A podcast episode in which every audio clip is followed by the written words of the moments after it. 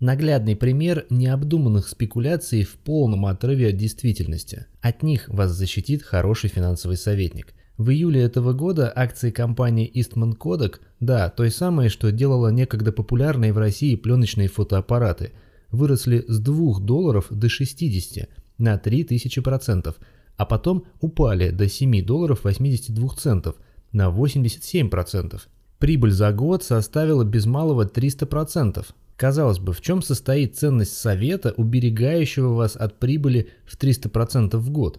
А в том, что в первую очередь мы стремимся не потерять. Как там это? Правило номер один – не терять. Правило номер два – не забывать первое правило. Ведь мы говорим о вашем пенсионном капитале, о деньгах, которые вы копите для оплаты образования ваших детей и так далее, о чем-то жизненно важном. Вот факты. С 2014 года такая инвестиция приносила бы вам средний убыток в 33% в год в долларах США. То есть 3 года понадобилось бы вам, чтобы потерять почти все вложенные в эту компанию деньги. Кодек не платит дивиденды. Чистая прибыль компании стала отрицательной в 2018 году и продолжила негативную тенденцию в году 2019.